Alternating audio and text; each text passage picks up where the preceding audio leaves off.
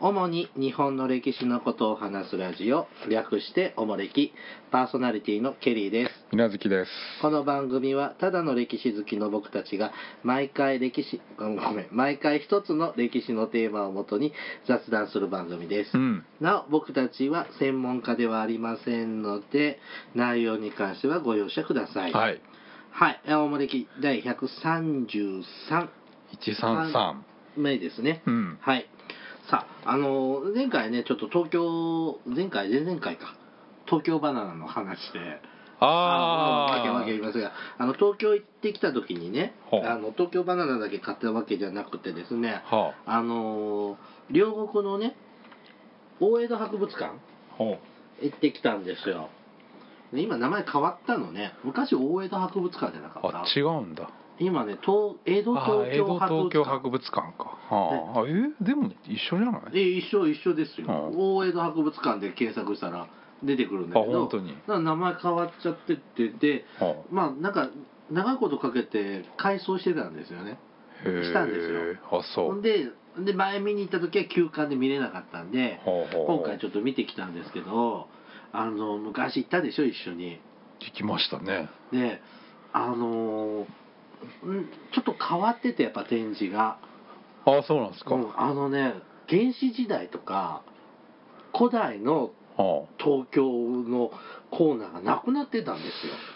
そんなんあったっけ。よなんか関東ローム層ができたとかそはの古墳とか関東もいっぱいあるじゃないですかあ。ああ、ずっと古代以来の東京の歴史みたいなのはなくななっくなってて。て江戸以降江戸時代以ああ降、もっぱら江戸以降。もうですね今回ってまずともかく外国人があ、たそくさんう。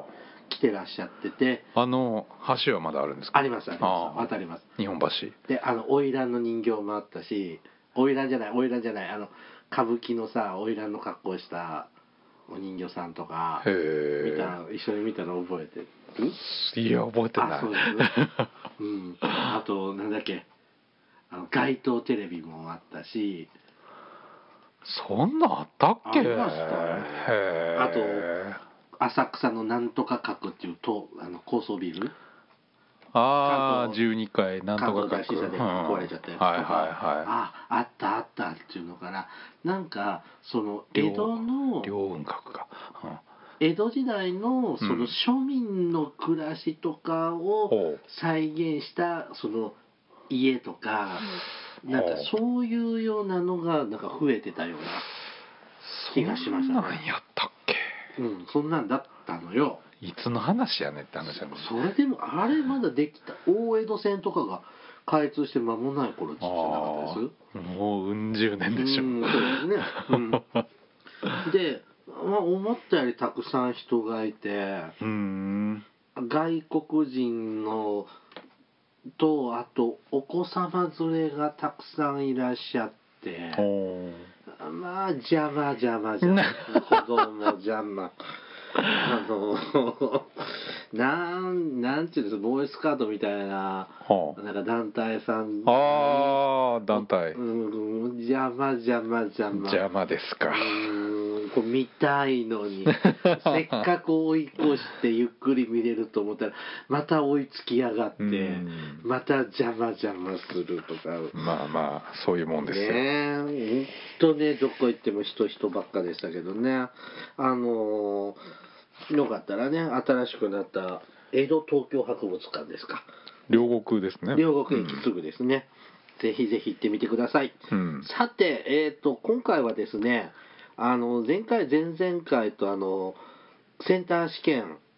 やったじゃないですかやりましたねでその時のセンターに出てきた問題の言葉にうん「ごぼうの啓示」明治時代の話ですけども、はいはいはいであって結局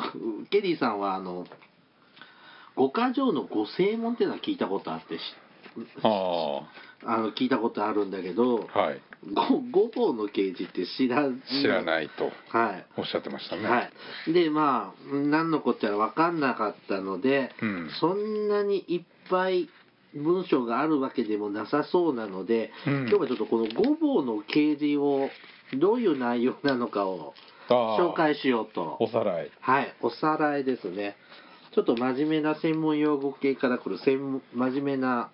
回になるかしら。来年出てもじゃあ大丈夫ですねそうじゃであすね。今日はお勉強系ですね。うん これなそもそもごぼうの刑事って何ごぼうのケージうん、ごうんぼうって何これ棒はだから、まあ、前も言ったようにこういうほら縦札あるじゃん考察ああはいそうだね、まあ5枚の札にか分けて書いてあるでもそう言ったらさ五芒星とか六芒星ってこの字じゃないよね辺が違うかな、ねえ、うんそうですねなんかはいねええっと、まあ、よく一般的に言われるのは、まあ、五箇条の五専門と五坊の刑事はほぼ同じ時期に出て資料には五箇条の御正門を発布した翌日って書いてありますね、一緒に出ますからあそまあだから五箇条の五専門は結構まあ外向きの結構いい内容で、う、うんまあ、逆に一般の庶民向きにやったのはまあ五坊の刑事で、まあ、内容は結構保守的だってよく、うーうんん江戸時代とあんまり変わんないじゃんっていうこれ何でっかいあの絵馬みたいなでっかいそうそうそうそうそう看板そみうたいなのが5つあ5つ並んだってこと、まあ要するにえ幕府時代はまあそのなんていうのその臨時に出るそういう法令とか以外にもまあまあもう常からこれはもう守んなきゃいけないよとかこれは大事だよっていうような掲示板はもうもう常にあるやつがあるわけですよああれ考察場にあんなずっと常にでそう掲そげうらそれうてるそのうそうまあまあ法律というかまあこれは守んなさいよみたいなのがあそうなのそれプラスまあその今回こういう法律ができたとかこういうことになったっていうのもまあ臨時的にあるわけでうんあれ博物各地の博物館でその歴史系の博物館とか行くと、うんその江戸時代にはねとかってこうこういうのが払そうえたそうそようってそう言って考察まあでっかいのありますよねそうそうそう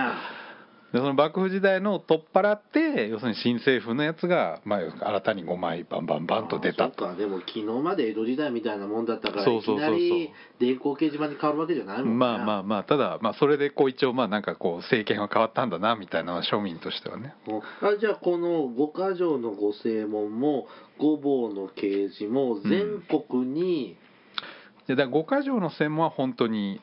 まあ、特に外国とかそのを意識して神様の前で、まあ、一応新政府はこんなことやりますよみたいなことを言うんでじゃあちょっと大都市系のいやいやだから一般にはほとんど庶民には知らせないものあそうなんですか、で五坊の啓示は庶民ごぼうの刑事はもうもろに庶民お前たちはこれを守んなさいっていうことなんで全国各地にそうそうそうそこうれこのかつての幕府時代とかにあったそういう考察場に、考察場うん、公のお札の高い札、高い札、うん、あそれは何どの町にもあったのああまあまあ主要な宿場とか、まあ、江戸それこそ江戸なら日本橋のたもとにとかうんそういう人目のつくとこには必ずそういう考察場があなんっだて。ろうね今だって市役所の前とか裁判所の前とかそうそうそうそうそこうそう一応うそうそうこそうあるじゃんねそういう感じでしょうねあーはいはいこんなのみんな見てるもんなの当時の庶民はうん、だからまあその一般の人にいちいちそんな新聞とかで今度こんな法令ができましたよとかそういうのは教えてくんないから当時はないもんね、僕らは今見に行かわざわざそんなの見に行かないけどなくて当も時まはあいろんなねメディアがあるからですけうどん情報欲しくてそうそうそうこういうとこによくい集まったりしてたもんなんですかねよくほら手配書とかよくやるじゃん時代劇の時あウォンテッドみたいなやつそうそうそうまあああいうのがよく貼ってあったのかよく知らないけうどんまあああいうあれが考察ってやつですねえじゃあど田舎とかはいや田舎でも結構村とかの中に庄屋さんのそうそうそう庄屋さん結構札場なんていう地名とかうんお家の屋号なんか残ってる家が結構あってあじゃあそういうとこに、まあ、やっぱり各村にもそういう場所みたいなのはまあじゃあ結構そういうじ情報伝達が早いか遅いかはまた別としてうも、んちゃんと各地に、まあ一応ね爆破体制でちゃんとした支配のうん末端まで行ってますからそれは利用しますわねそういういろんな情報ははやっぱりってやっぱり村人にも聞かさないといけないからはいじゃあそのごぼうの掲示ちょっとちょっとずつ読んでみたいと思います、はいえー同日旧幕府の警防を撤しうん改めて五条を掲示するまあ明治政府の情報ですよってことですかそうですね要するに今までの幕府のあれをやめてってことですねじゃあねこれを見てあ幕府じゃなく明治政府に変わったんだなってこれが初めて認識するものまあまあそうでしょうね一般の庶民がやっぱり一番初めてああ幕府がなくなったんだなほんみたいな本当になくなっああ旧幕府って書かれてるねうんここういう言い方も当時からしてたんですかね、うんはいえー、と第1号1に曰く五輪の道を正しふすへしただしゅう すべし正しうすべしうんなんでカタカナなの これさ、うんこれ今僕たち見てる資料ってはい当時のものをパワープロで打った字これなんか漢字とかさそのカタカナとかごちゃ混ぜになってるじゃんああでまさあなんうか戦前のさ公文書ってカタカナで書くんでしょそうですねうんでもこれこれ読むとこの同日旧幕府のだって最初の全文みたいなのがさひらがなまじってあさまあまあこれはご後にそのなんか明治政府がまとめた歴史書の中に書いてあーはいあるやつなんで、ちなみにねはい、これちょっと今僕が読んでる資料とうんもう一個別の資料集に見てるのと、うん、なんか書き方とか書かれ方がなんか違うんだけどあーまあ多分こうやっぱり地域とかによって多少ディテールの違いとかものので違いがあったんじゃない法令全集とかのやつが大体よく出てるよねこっちのこのよく日本史の授業全書か法令全書ってあの明明治期のずっとそういう法令をまとめた本でちょっと僕が今読んだのは明治政史うん政治の歴史って書く、明はい治政史っていうのから抜いてきたみたいでうん要は中身は一緒なんだよねまあまあ言いたいことは一緒なんでしょうけどそのディテールというかああそういうのはちょっと違いは多少違うのかもあるあるはいわけですね、なるほどはいでえっ、とまあともかく第一に曰く五輪の道って五輪って何オリンピックうんまた字が違うじゃんあ本当 だごめんねまだ目がちゃんと完全に見えないんだけど さリングはあの5つのリングはあの倫理の輪ですよねそうですね人人弁弁でのすね、うんあれ五輪は輪っかか車わ変だねわわわ車ですね五輪の道ってあれ宮本武蔵ああ五輪書はそうか、うん、まあまあ何儒教のあれですね儒教のまあ大事にしなきゃいけない5つの徳目ってやつですかうーんえー、っと君臣の儀、君親不死ふ夫婦うん、夫婦徴用徴用長のく別幼いうん徴用の情こういう法有の信儒教の道徳儒教でまあ最も大切な、まあ、5つの徳目守るべき人としてまとまる守らなきゃいけないものとして、君親って上司と部下ですそようねそうそう主君と家臣親と子です親よね子そうですね夫婦夫婦徴用長いに幼い年長者とまあ年下ってことあですーね兄弟ですうねん、ほ友ともも大事にしろと、うんこれこのえ12345つを五輪の道、うんまあ、まあ望ましい人間関係まあ上下とかねそのうん上下上下に対する左右そのうんまあまあ関係ですねうん明治時代の国民はこれをちゃんと守ろうね守んなさいよとはーいはーいはい にに曰くあ感化孤独排出のものを憐れむべしあうんうん何この「感」っていう字は何これ感化は未亡人だっけえー、そうなの「感」って「家父の「家」だよね、うん感化はだから嫁さん旦那さんを亡くした人じゃないあ一人親、うん一人親っていうかそのえっ、とねあここにあった配偶者のいない男女老人うん身寄りのない老人うん子供障害者うんまあ今でいう福祉の対象になるようなそうね感化が未亡人孤独がまあ一人者未で亡人排出がまあ病気とかでしょうね身体障害者ああそうかえー、優しいじゃんいいこと言ってるじゃんうん何江戸時代はこんなこと言ってなかったのいやいやいやいやそんなことないですよだよね、うんまあ改めてうん言っとくけどねって感じかなうんはい続いてえー、っと3に曰くうん人を殺し家を焼き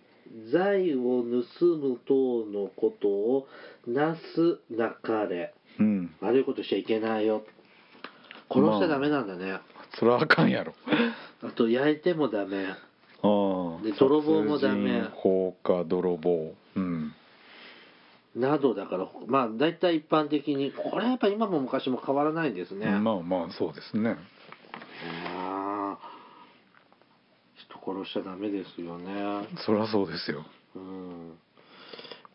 えー、とちょっと話戻るんですけど、うんさっき言ったこの出典の話でね、おうえっと、法令全書っていうのは、内閣官房局が編纂したうん本のことなんだって、うんこうで明治正史っていうのは、うんえーっと、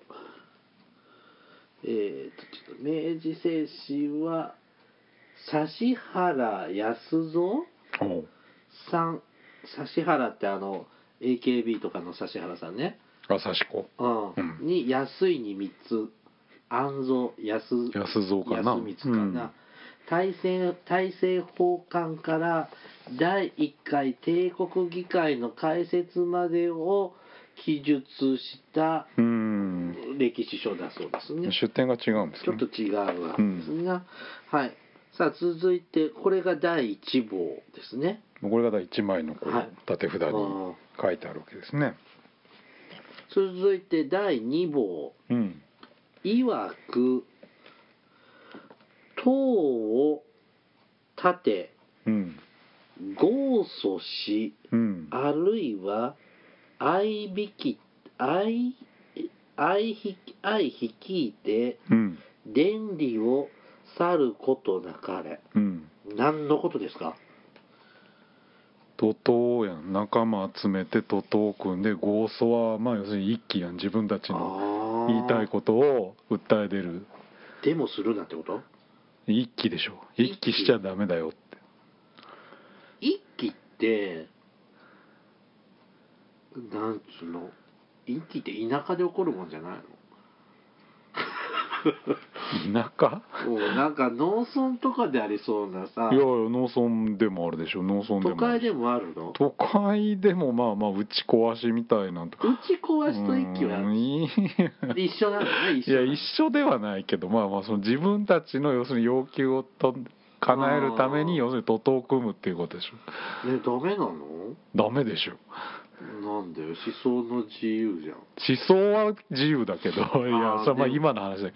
それで行動しちゃったらそれは暴動だからダメだ公よ安の許可を得て まだそんな整ってないですけあど、ね、デモってこと、うんうん、いやデモじゃないしねもうあんま暴走っていうのは要するに自分たちのその力を背景にして要求通そうって話だからうーんえー仲間を作ってゴーストしたり全員団結して倒産しては逃げ調査調産してはならないうん何逃げ去るってどういうこと要するに自分たちの言うこと聞いてくれなかったら村中でみんなボイコットして山にこもって農作業しねえぞとか稲刈りしねえぞって言ってそんなことしたら自分らだって苦労するじゃんね苦労するけどまあそこはだからお互いどどっちが負けるかあってあ話ーでしまあ、ょ、労使交渉みたいなうんまあまあそうそうストライキみたいなもんですこんなよ山にこもったりするしてたのそ昔うからだあ江戸時代室町時代とかからやってんじゃんあそう、うんなんかその戦国時代とかなんかわかるような気あがあするけど江戸時代の年貢下げろとかって言っああはあそうはい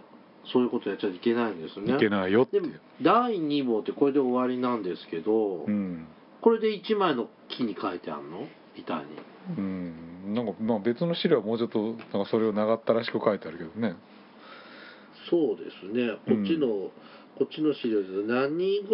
によらずよろしかざることに大大勢勢申し合わせ候を徒党と唱え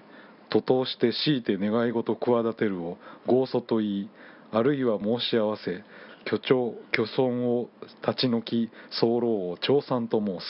固くご法度たりもし右の類の儀これあらば早々その筋の役所へ申し出るべしあらうんぬんあこれは長いわううんんまあ言いたいことはそういうことだあよねでちょっとショートバージョンだとこういうことですか、うん僕が読んだ方にうんなるんですねはいさあ続いて第3号ですね、うんえーキリシタン邪宗門は、えー旧によりてこれを厳禁すうんキリシタンキリスト教キリスト教邪宗門って何邪教そうそうそうそう江戸他に時代に禁じられてたのキリスト教以外何あるの日蓮宗の中でも不受不正派っていうのがあってあそれは一応アウトなんですよああそうなん日蓮宗はダメじゃないんだけど日蓮宗の中でもちょっと一部の宗派みたいなちょっとまあ過激って日蓮宗の信者以外には何もあげないし何ももらわないっていう不受不正派っていう人がいて、おーまあ、その人たちはちょっと危険だっていうあそんなのって昔からあるんですか、うんうーんあのいいのほら江戸時代できた金光教とかさだから教派神な道んだっけなんだっけうん天理教とかさ天理教うんこんなんは江戸時代の時も認められてたのうーんまあまああれまあ幕末だけどねほとんどあーまあまあそうです教派神道、まあ、神道系のまああれも信仰宗教ですよね最初の頃は結構だからやばい系ですけどうん100 550年200年前だもんね、ううんーん、でそういうのは旧によりてこれを厳禁するうんということ今まで通りダメですよあダメなのダメですよあれよくなるんじゃなかったっけだからそこがよくごぼうの刑事で言われるところで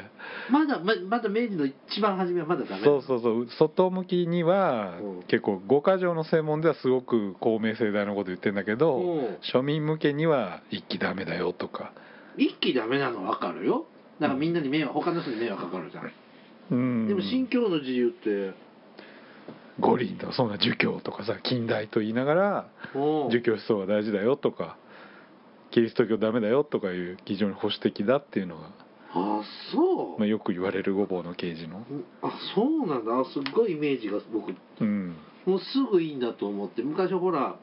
あのー隠れキリシタンの話したじゃんそうそうそうそほうんですぐ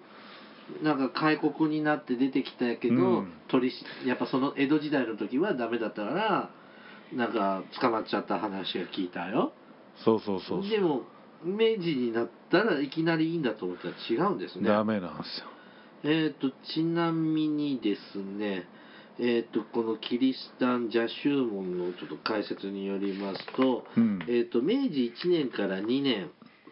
1868年から69年の浦上京都事件あに対する列国の抗議によって1873年明治6年にこのキリスト教の禁止が会見になっあたう、んで最初の56年はダメだった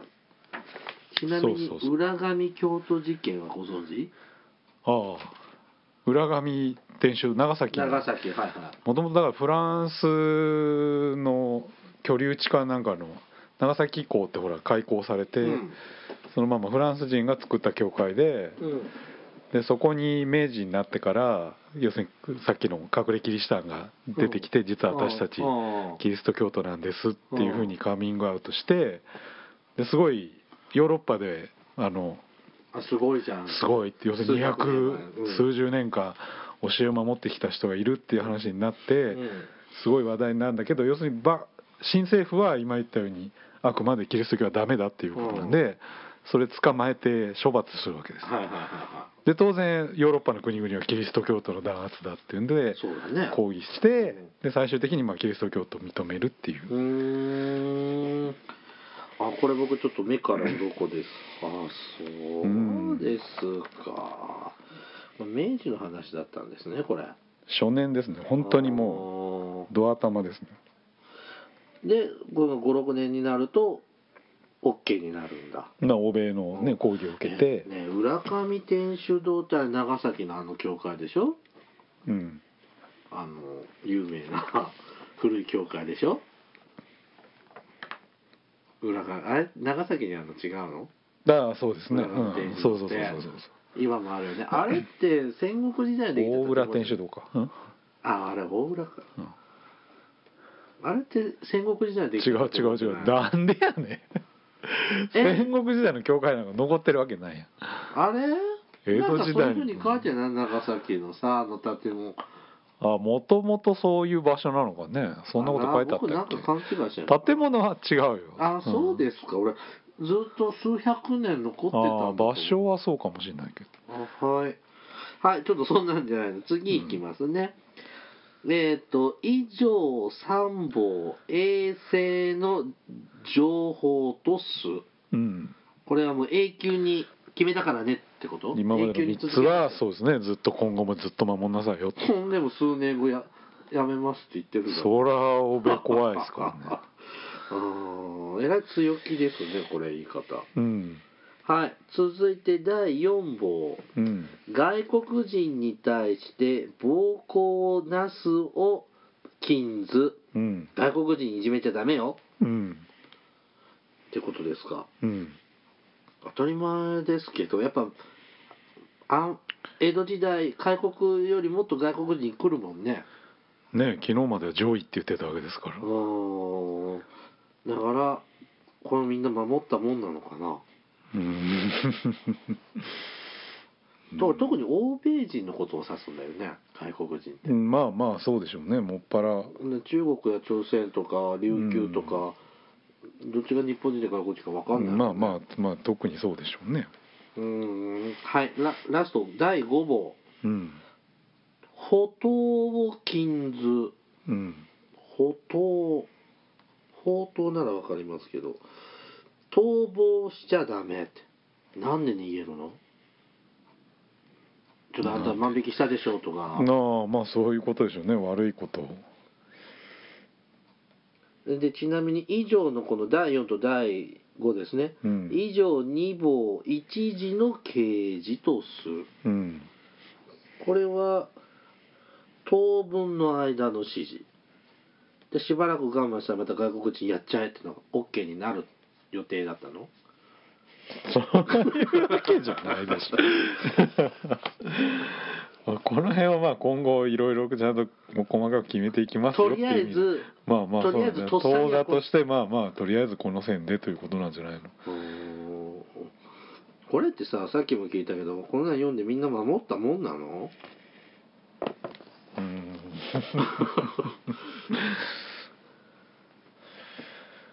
え当時の人はどこまで理解できるんだろうねでもなあまあイギねリスじまあそれなりにみんな読めるでしょうけどまあまあ誰かはそれは解説基本的にはやっぱりそのね村とかだと名主とかが読み聞かしたりとかこういうことだからねっていうのを聞かして基本的に注釈はちゃんとするんでしょうけどね。でもうちなんかお父ちゃんがそんなの聞きに行ってうん、家族会議でこうやって言われたよって多分聞かないと思うよまあまあね実際その日本中の人に関わる問題でもないじゃん外国人とかキリスト教なんか別に関東の村に住んでりゃほとんど関係ないんだしすごいね、うんまあ、でも何にもしないよりこうやってしてかないとまあまあ努だ力からはしないとね、うん最後まで行き届かないですよねまあとりあえずこうやっぱり政府が変わったっていうのをまずちょっと人々に知らしめるっていうのは一つ大きな意味とねえなんかそういうのってすごいなんか体験したことじゃないじゃないですかうんなんか幕府国の仕切っている仕組みがそうねガラって変わるって体験ないじゃない、だからこれでどういう経験なんだろうってでも朝が来たでもさ江戸から明治に変わる時もやっあぱバタバタをしたりそう不でし安ょをうねねようんく感じてたようなのも表してたしねえなんかそういうなんか時代の変わり目ってあんまり極端な経験ってないもんね。まあまだ本当にまだ頭だしねそれこそまだ戊辰戦争やってる最中の話なんで、まあ、こうやって地味にまずは世の中変わったんだよっていうのを、そうだよね、うんできるとこはやっとかんとうね、ん、ただまあ内容的にはあんまり江戸時代と変わんないっていううん、そうですよね、ん今これからもっといろんな改革が入ってきてそうそうそうそう揉めてくるんだよねまさにね文明開化っていうのはここから始まるわけだからそうやな朝ちゃんも文明開化なんか嫌いどするとかって言うとったもんなうんあそうなんはいこれがごぼうの刑事ですねそうですちょっと勉強になりましたありがとうございますはいさあでは続いてお便りコーナーだよおうさあ、えっ、と、まずですね、お便り。えっ、と、新潟の曇り空が好きさんからいただきました。新潟はい。新潟の人なんですか違ったんじゃなかった違うそうあそううん。いつも更新を楽しみにしています。ステッカーありがとうございます。家族に自慢していたら、やっぱり AM ラジオ好きの関西人ね。私は FM 派の関東人だから、物欲しそうにステッカーくださいなんて恥ずかしくてできない。と、えーっと、上から目線で家内に言われてしまいました。さて、妄想大河を楽しく拝聴しました。お二人が違うキャスティングするところこそが大河の醍醐味だと思いました。人それぞれがイメージする大河を自分で作ってしまう、えー監督になるので、それから外れると文句を言いたくなるのはしょうがない定めかもしれません。いよいよ真田丸が始まりました。これいただいたの1月ですね。 はいはい、えっ、と、三谷幸喜が脚本を書き、大泉洋、堺雅人の真田兄弟と前評判が高いようですが、池波正太郎の真田太平記が頭にある私としては、あまり笑いを取りに行かないでほしいと願っています。うん大河の本流でもある戦国ものの一年になることにワクワクしながら、おもれきでも話題になることを期待していますといただきました。うんさあ、このやっぱり AM ラジオ好きの関西人ね、そういうもんなんですか、関西そうなんですか人。FM 派は関東人なんですそんなことないでしょえでも僕ねあのよく地元では FM を聞いてるんですよおうでよくプレゼンなんかほらスペシャルウィークとかはい教はいはい習者週間とかある時ってプレゼント大放出するじゃないですかおうああいう時たくさん FM 放送局からプレゼントあ届いくろいろいろいろ応募してよ、うんもらってますよそんなにもらえんのだって田舎だから徴収率低いじゃん自分で言っちゃったでね、あの自慢ですけどね、ほうこのラジオのそのローカル FM 放送局のうんそういうプレゼント企画なんかでうんもらったので、一番ね、高級なのもらったのはね、まずゲームボーイ、へえ昔のね機械当時よ、ほう何年か前のね、ゲームボーイもらったり、あと松坂牛すき焼き用おう1キロとか。肉うんへえあとその地元のタクシーのタクシー券5000円分とかすごいねいろいろいただいてますよへえ、んこの物欲しそうにねステッカーくださいとかねあのこのね本当に AM とか FM はどうか知らないですわかんないですけどあのーまあこれでね聴取率を上げるためのね、うんものやってますけどこう私たちみたいなこうポッドキャストにこうやって応募してくれるとあのー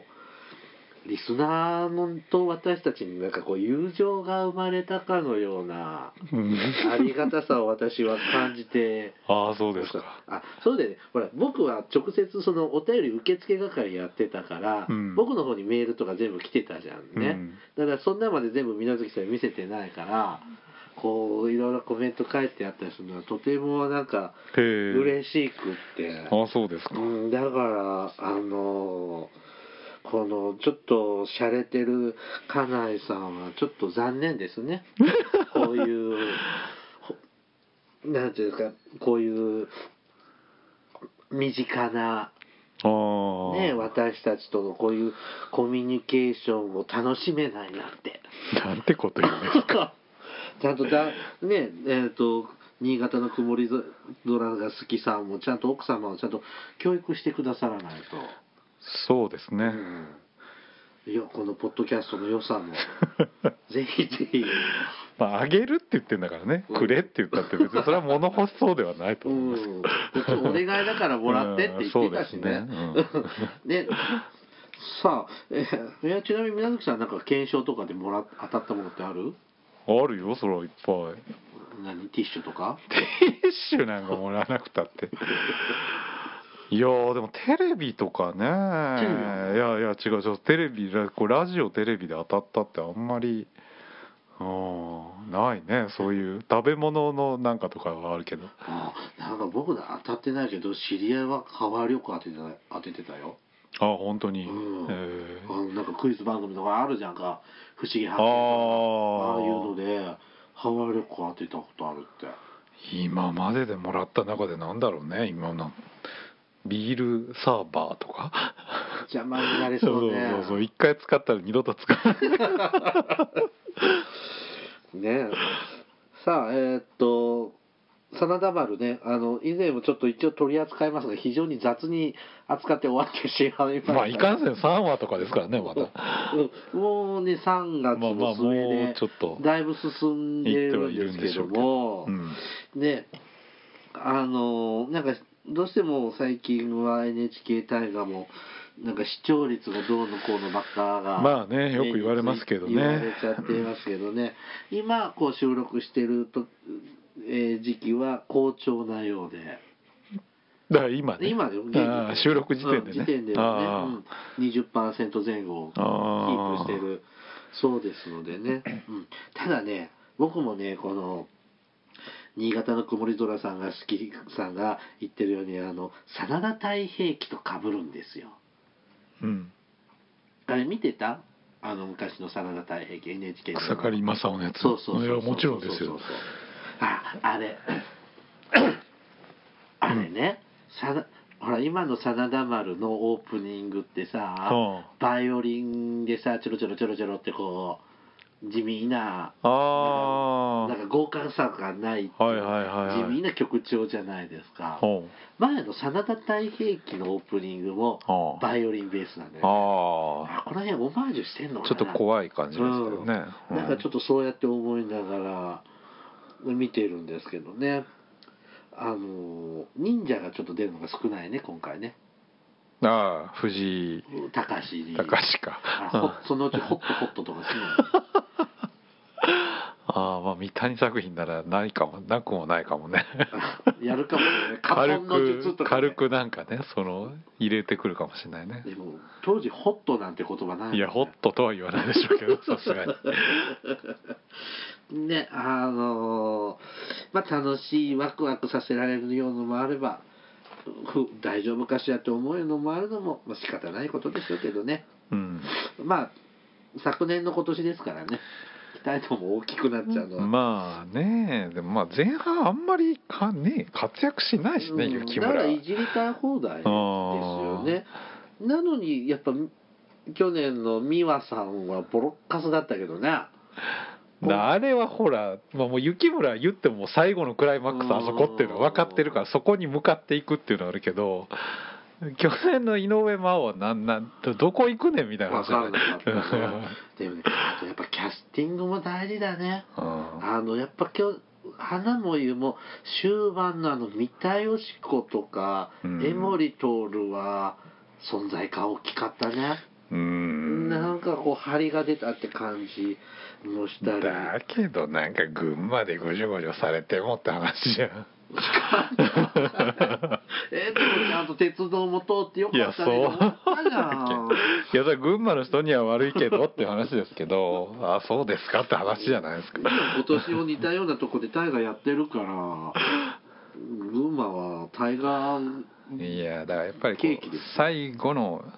こう安心できる着陸着地点があるっていうのはやっぱ大事ですよなんだそうそう本当取り扱えるネタもななくて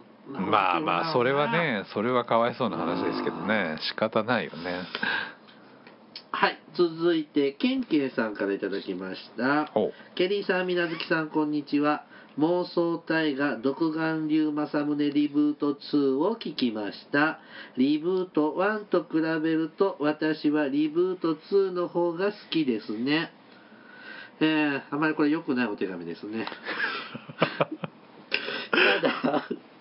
ただ、ただ、政宗の若い、政宗は若い頃から活躍するので、北村さんの年齢はやっぱり気になってしまいますがう、ん配役の抜群のバランスの良さは、水無月さんのセンスを感じました。ほら天慶さん、耳ちょっと調子悪いんじゃないでしょうかね。耳じゃない 耳の問題じゃないでし本当の大河真田丸も始まりましたね第1回も見ましたが今年は面白くなりそうな気がしましたお二人はどんな感想を持ちましたかさてケリーさん水無月さんに質問ですがもし大河ドラマに出演することになったらどのどんなドラマのどの配役をやりたいですか侍 A とか村人 B とかではなくクレジットに乗る役でお願いしますということです。ょ、うんうんうもんし大河とか出るんだったら誰の役やりたいですか誰の役うーんそうさな何でもええそれ伊達政宗じゃなくてなっくててこともいいですいいですああなんでしょうねやっぱり幕末新選組とかしたいね新鮮近藤近勇藤勇ですかおー僕ね誰明智光秀かああ石田三成蹴り倒されるの、うどっちかって悪役の方が好きだもんああそ僕さあの戦隊ものとかの特撮のゴレンジャーとかさうおうああいうの見て僕悪の味方なのよあなんかあの赤青黄色とかあの、はいはいはい、はい、あっちより敵が好きなのあだからなんかいろいろ嫌なことやってほら見ろって言われて死にたい、うん、あ血筋が争えないねでも、うん、だからなんか光秀とか、うん でもうなんかほんと嫌なキャラでああざまあみろって言われて死ぬのがいいかなって嫌わでキラ光介の助とかでもいい、うん、 ああ嫌われ役がいい、うん、それかその孝明天皇とかほそういうなんか超 VIP 級のキャラでうは「産む」とかこう「鎮和」とかいうようなポジションでこう歴史の流れを高みの見物傍観するような立場でであー都合のいい時だけ出しゃばるような 役がいい、あ、まあ、ビジュアルは真逆 ですけどうん、なんか影の帝王みたい なあそう後白河でもいい、うんはあ、そう嫌われか悪の黒幕で最後まで生き延びるのもいいかああなそう、うんいやーやっぱりゴリゴリ行きたいなまあ、おでもねなんでね僕戦隊ものとかでね、うん敵好きなんだろうと思って思う時あるんだけど、うんヤッターマンとか見てたら、うんヤッターマンとドロンジョたちどっち好きじゃあどっち好きって言われたってどっち応援してるそりゃ普通でしょヤッやったーマンでしやっぱょ僕ドロンジョたち応援してるああそうなの悪の味悪,、まああっこまで愛嬌がありゃそれは別ですけど悪悪の側ってなんかね目的がはっきりしてない なんでさ獣王者は地球守るのとかニンニンジャーは地球守るのってさあなんか敵の方がさ支配してやるって明確な目的持って侵略してくるじゃん大体東京ばっかだけど、あうんだからなんかあれってはっきりしてる方がケリーさん分かりやすいのかなと最近うん大人になって思うようになりましたはいケリーさんまとまりなくてごめんなさいね意見が さてラストいきますよおとといの逆はあさってさんからいただきましたケリーさん、みなずきさん、明けましておめでとうございます。先日、海外からのポッドキャストで視聴しているとメールをさせていただいたものです。えっ、と、ラジオでメールを読んでいただいたのは初めてで大変嬉しく思いました。読みにくい、えー文章を書いてしまって申し訳ないという反省の気持ちも抱きました。これからも精進します。ところでトークの中でお二人が海外のどこに住んでいるのかと聞かれていらっしゃいましたが、私は、えーカリフォルニア州のロサンゼルスに住んでいます。特に珍しくない場所ですいません。ちなみにロサンゼルスにはリトル東京というアメリカ最大の日本人街があります。1885年、日本人漁民うん漁民、漁師業務員でしょ漁民うんえっ、と、チャールズ、チャールズ亀うんこと、重田浜之助うんがロサンゼルスのダウンタウンに日本食店亀レストランを開店以降25世帯の日系人が居住日系児童のための学校もできこれがリトル東京の発祥の基礎となったそうです20世紀に入ってリトル東京の人口は3万人を超えましたが第二次世界大戦を迎えると日系人の強制収容により大きな影響を受けまた近年は中国や韓国のビジネス進出もあり実際に日本人または日系人が経営するリトル東京のお店というのは少なくなっています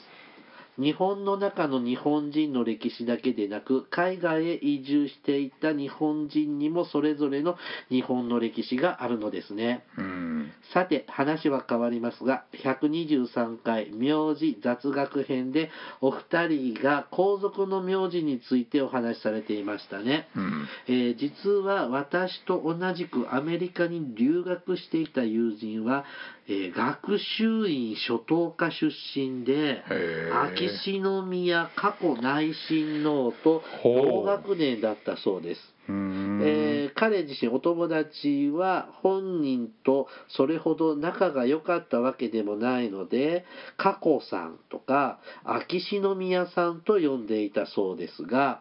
えー、とか過去内親王と仲のいい女性とは佳子ちゃんと呼んだりうん逆に教師は基本的に宮様と呼んでいたそうです。うんちなみにプリントやテストには秋篠宮過去内親王と書いていたそうで時間がかかって大変そうだなと思いましたといただきましたうんロサンゼルスに住んでるんだってこうロ亀亀レストランって知ってる知らこないれ今も今もあるのかなあなたアメリカ行ったんでしょだって僕ボストンだもんあそっか俺東海岸 だもん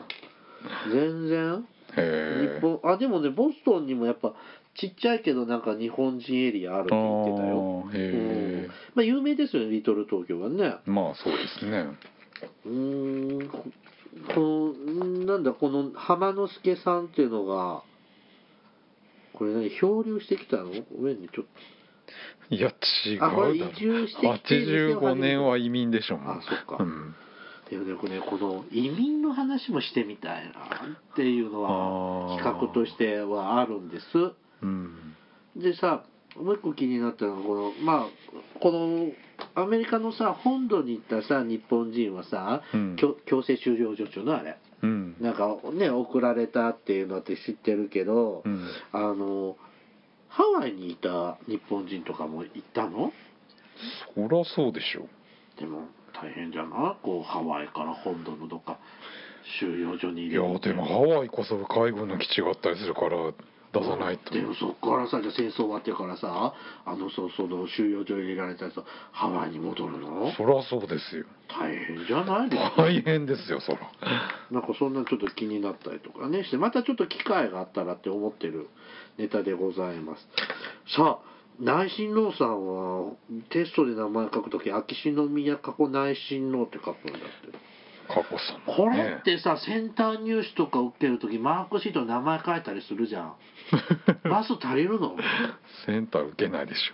なんでょ学習院しか行かないんだからあそっかエスカレーターで行っちゃうえでもさどっかの大学このこの人なんか転学しなかったっけセンターで受けるような一般入試じゃないでしょえ違うんでもそうまあそうだけどでも受けたいっていう人出てくるかもしれないじゃん将来にもうんだったらちょっとマス考えないとね印刷屋も急に変わったら困っちゃうよねこの人用の紙ぐらい作りますよそれ受けるならでもこれさ先生がさ「宮様じゃあこれなんて読みます?」とかさ「宮様じゃあこのテキスト5行目から読んで」とかってうん、こうやって言うの「読んでくださいまし」とかうん、やりにくいね大変ですねそういう学校だから仕方ないじうゃんんでも「かこちゃん」って呼ぶんだああそうですね佳子さま美人皇族ねかこっちとか読まないのかなまあ裏では言ってるかもしれないねかこうとかさ母ちゃんとか言ってるかもしれないねねねかーとかね、うんへえいるとこにはいるもんですね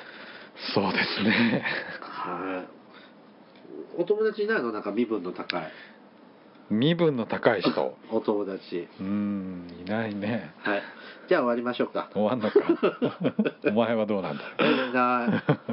いいないうん皇族は見たことしかないなあそうですかはいはいえー、と、おもれきではリスナーの皆様からのお便りを募集しています。えー戦争の体験談、国語の授業で習った戦争物語、えー歴史が歌詞になっている効果など、えーいろいろお便りを募集しています。詳細はおもれきのブログをご覧ください。うんお便りは E メールまたは Twitter のダイレクトメールでお送りください。メールアドレスはおもれき2013 gmail.com です。Twitter のユーザー ID はおもれき2013です。さらにおもれきは YouTube でも過去の回を配信しています。ユーザー登録されている方はおもれきのチャンネル登録をお願いします。ではまた、ポッドキャストでお会いしましょう。さようなら。さようなら